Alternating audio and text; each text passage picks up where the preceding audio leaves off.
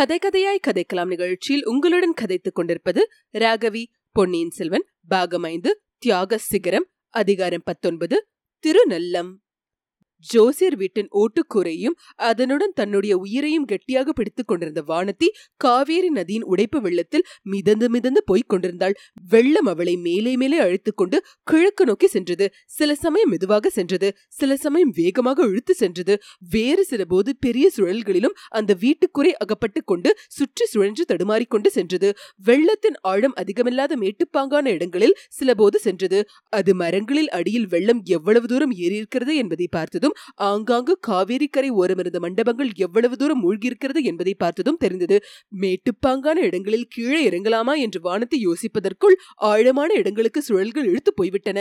இறங்குவதற்கும் வானத்திற்கு அவ்வளவாக மனமில்லை. ஏனெனில் பொன்னி நதியின் அவ்வெள்ளம் அவளை பொன்னியின் செல்வர் இருக்குமிடத்துக்கு அழைத்து செல்வதாக அவளுடைய மனதில் ஒரு தோற்றம் ஏற்பட்டிருந்தது. இளவரசருக்கு ஏற்பட போகும் அபாயத்தை பழுவேட்டரர் மூடு மந்திரமாக கூறியது அவள் உள்ளத்திலும் பதிந்திருந்தது. அவரை அந்த அபாயத்திலிருந்து பாதுகாக்கவே காவேரி நதி தன்னை அழைத்து போவதாக அவள் எண்ணிக்கொண்டாள். ஆஹா அந்த பூங்குழலிக்குத்தான் எவ்வளவு கர்வம். இளவரசர் விஷயத்தில் எவ்வளவு உரிமை கொண்டாடுகிறாள். ஆயினும் உரிமை கொண்டாடுவதற்கும் காரணம் உண்டு. இன்று இளவரசர் பிழைத்திருப்பதே பூங்குழலியினால் தானே ஒரு நாளும் இல்லை. அந்த குழந்தை ஜோதிடர் கூறியதைத்தான் வானதி கேட்டிருந்தாளே. இளவரசர் பிறந்த வேலை எப்படி? அவருக்கு இம்மாதிரி கண்டங்கள் பல வரக்கூடும். ஆனால் அவர் உயிருக்கு ஒன்றும் ஆபத்து வராது. உலகத்தை ஆள பிறந்தவரை கேவலம் கடலும் புயலும் நதி வெள்ளமும் என்ன செய்துவிடும்? அவர் அவ்விதம் உயிர் தப்புவதற்கு யாரேனும் ஒருவர் வியாஜமாக வேண்டும். பூங்குழலிக்கு அத்தகைய பாக்கியம் கிடைத்திருக்கிறது. அதற்காக அவள் உரிமை எப்படி கொண்டாடலாம்? எனினும் அம்மாதிரி பாக்கியம் தனக்கும் ஒரு தடவை கிட்டக்கூடாதா என்ற ஏக்கம் வானத்தின் இதய அந்தரங்கத்தில் நீண்ட காலமாக இருந்து கொண்டிருந்தது. சில சமயம் கூரை சுழன்று திரும்பிய போது பின்னால் வெகு தூரத்தில் படகு ஒன்று வருவதை வானத்தி பார்த்தாள். அதில் பெண் ஒருத்தியும் புருஷன் ஒருவரும் இருப்பது தெரிந்தது. யார் என்று நன்றாய் தெரியவில்லை. பெண் படகு செலுத்துவதை பார்த்ததும் அவள் ஒருவேளை பூங்குழியா இருக்கலாம் என்று தோன்றியது. தன்னை வெள்ளத்திலிருந்து காப்பாற்றத்தான் வருகிறாளா? இளைய பிராட்டி அனுப்பி வைத்திருக்கிறாரா? போதும் போதும். அவளுக்கு இளவரசர் கடமைப்பட்டிருப்பதே போதும். தானும் வேறு நன்று கடன் பட வேண்டாம். தான் அவளால் இந்த வெள்ளத்திலிருந்து காப்பாற்றப்படுதலே கூடாது. சில சமயம் படகு அவளுக்கு அருகில் நெருங்கி வந்துவிட்டது போல இருந்தது. சில சமயம் கூரை வேகமாக சென்று படகு வெகு தூரம் பின்னால் விட்டுவிட்டு சென்றது.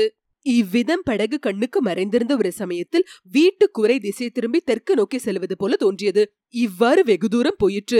காவேரியின் தென்கரையை தாண்டி தெற்கே ஒரு சமுத்திரம் போல் தோன்றிய வெள்ள பிரதேசத்தில் சென்றது. கடைசியில் அந்த தண்ணீர் வெள்ளத்தின் எல்லை கண்ணுக்கு பலப்பட்டது. ஆஹா இது ஒரு நதியின் கரை போல் அல்லவா காணப்படுகிறது? ஆமாம் இது அரசலாற்றங்கரைதான் காவேரி உடைப்பு வெள்ளம் நடுவில் பல பிரதேசங்களை மூழ்கி அடித்துக் கொண்டு வந்து இந்த ஆற்றில் விழுந்து கலந்திருக்கிறது. இதன் தென்கரை சிறிது மேடாக இருப்பதால் அதற்குள் அடங்கி செல்கிறது. அந்த நதிக்கரை அதன் மரங்கள் இருந்த பூர்வ ஜென்ம வாசனை போல் ஞாபகம் வந்தது. இல்லை இல்லை இந்த ஜென்மத்தில் இரண்டு மூன்று தடவை பார்த்த இடம்தான். அவள் திருநல்லம் என்னும் க்ஷேத்திரத்தை நெருங்கி வந்து கொண்டிருக்க வேண்டும்.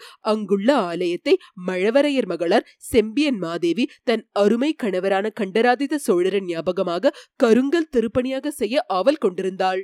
அங்கே நதிக்கரையில் சோழ குலத்தார்கள் தங்குவதற்கு வசந்த மாளிகை ஒன்றும் இருக்கிறது. செம்பியன் மாதேவி ஒரு சமயம் இளைய பிராட்டி அவ்விடத்துக்கு அழைத்து செல்ல அவருடன் தானும் போனதுண்டு. அந்த வசந்த மாளிகையை ஒட்டியிருந்த தோட்டங்களிலே சென்று பறவைகளின் இனிய கீதங்களை கேட்பதில் தனக்கு எவ்வளவு ஆர்வம் இருந்தது. ஆஹா அப்போது அங்கு நடந்த ஒரு சம்பவம் வானத்தின் உள்ளத்தில் என்றும் மறக்க முடியாதபடி ஆழ்ந்து பதிந்திருந்தது. இத்துடன் அதிகாரம் பத்தொன்பது முற்றிற்று. கேட்டு கதைக்கலாம் நிகழ்ச்சியை கேட்டு எங்களை ஆதரிக்கும் அன்பர்கள் அனைவருக்கும் எங்கள் சிரம் தாழ்ந்த வணக்கங்கள்.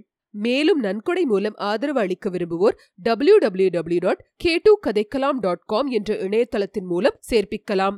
கேட்டு கதைக்கலாம் அலைவரிசையை உங்கள் உற்றார் உறவினருக்கு பகிர்ந்து மேலும் ஆதரவு அளிக்குமாறு விண்ணப்பிக்கிறோம். நன்றி வணக்கம்.